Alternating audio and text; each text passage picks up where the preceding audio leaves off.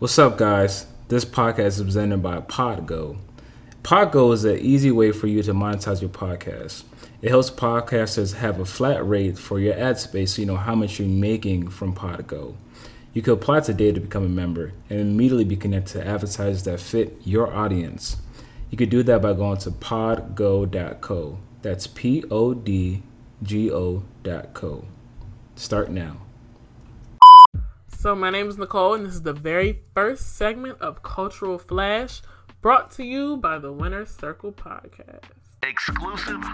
Today, we're bringing you up to date on the latest regarding Karon Hylton in the 2020 presidential election and the ongoing protests that have once again engulfed the city of Washington, D.C. These are the things you are going to want to know. Let's just start out with the 2020 presidential election. That is right. Donald Trump, President Donald Trump is president no more. Got! Got right now, the results are in, and Joe Biden and Kamala Harris are the 2020 presidential and vice presidential elects. Now, don't take a breath of fresh air just yet, because Donald Trump isn't making the transition easy, and most importantly, it's going to take a lot of joint accountability to make the Biden Harris camp live up to the expectations that our community has for them. In the last two weeks, Trump has emerged only to pay respects to veterans at Arlington Cemetery on Veterans Day. As of today, November 15th, Trump has still yet to concede the presidency and remains the first to refuse in many years. This could have detrimental consequences for the country as uh, President elect Biden does not have access to essential White House intel. Uh, currently, President Trump does not wish to concede the presidency to presidential elect Biden. He does believe that he is victorious in this race. He is alleging baseless voter fraud and has filed uh, a number of complaints and lawsuits against several states alleging, again, voter fraud to uh, no avail. Trump has gone so far as to claim that the election was rigged and that his administration would, in fact, come out successful in the end. Boy, if you don't get. But for me and for many others, we can consider this Trump's final tantrum, as his refusal to concede will do nothing to extend his term past January 20th. Uh, come this January, we will have a new president and vice president. They will be inaugurated in January 21, despite the current sitting president's disdain.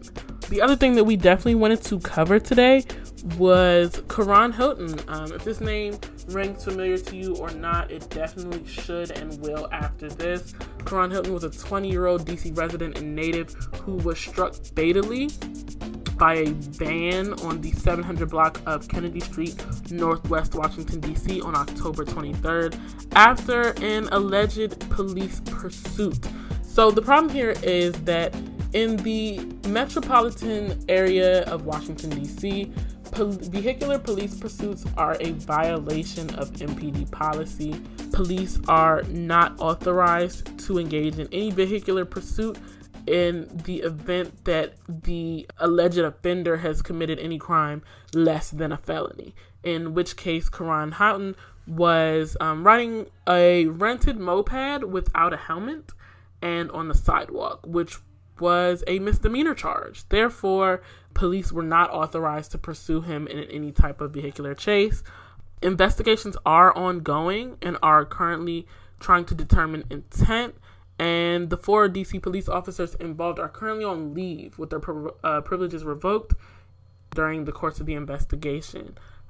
The officer who is responsible for driving the vehicle is Officer Terrence Sutton, who the family of Karon Hylton has also alleged to have had previous run-ins with to the point where the body cam footage who that was rendered after the incident and made available publicly provides Officer Sutton um, calling Karon's name out as he approached him after the collision. So right now I, I i believe this was clearly a case of profiling and targeting. That started and ended horribly wrong. He allegedly knew Karon personally this this officer who had been the driver of the police cruiser. The other two officers at the scene of, of, of the incident Two of the four have yet to relinquish body cam footage. So, in the event that this was a police chase, a vehicular police chase and pursuit, officers are required to activate their body cameras immediately. And if the two officers in question have not done so, they have again violated the policy set forth by the Metropolitan Police Department. So at this time, the attorney for the family, Malik Shabazz, has not brought forth any formal litigation against MPD or against Terrence Sutton.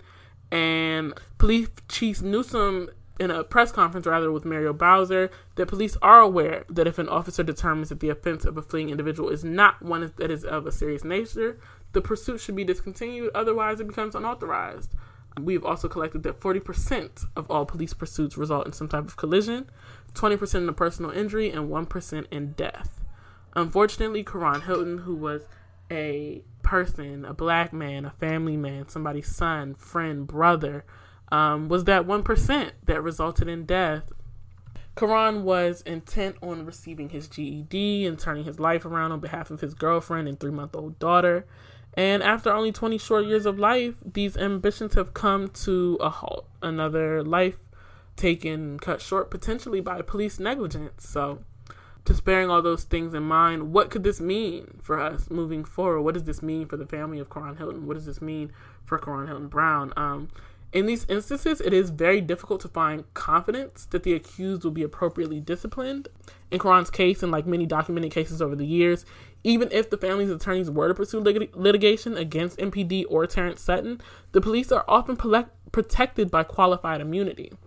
Qualified immunity permits a gray area of sorts in police accountability. So, even if an officer violates the constitutional rights of a citizen, say for example the vehicular pursuit of Karon's rented moped, despite being unauthorized to do so, they are protected in the event that the courts rule that the illegality of their conduct wasn't well established enough for them to be held liable. So we want to bear those things in mind in our pursuits and when we're um, making our efforts to achieve justice for yet another young black man, young, another young black person who was made victim to the police in this country and in this area.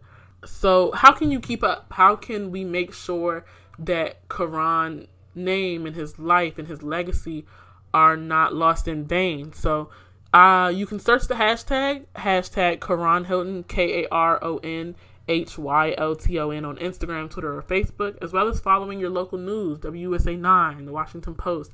Um, that's where you can find more updates on justice for Karon Hylton, including where to participate in protests, GoFundMe resources, and more. Um, bearing in mind, let's just stay safe and mindful during these protests. Uh, in the past weeks, Karon Hylton's parents have been subject to. Um, his father was arrested and accused of assault on a police officer. His mother was assaulted by MPD with pepper spray. So, bearing all these things in mind in the midst of your efforts to support this family and these people, please keep um, and stay safe and remember the intentions that we have for this. Uh, what you can do to help stay abreast of updates on Karon Hylton, police activity, and what the people are saying about the state of our community by tuning into the Winner's Circle podcast every single week. So um, we're very glad to have had the opportunity to cover these things. We look forward to covering more and making a point of making our community and our um, uh, the officials in our community accountable for the things that occur here and, and, and among us. And again, this has been the very first segment of Cultural Flash with the Winner Circle podcast. My name is Nicole, and we'll check in with you next time.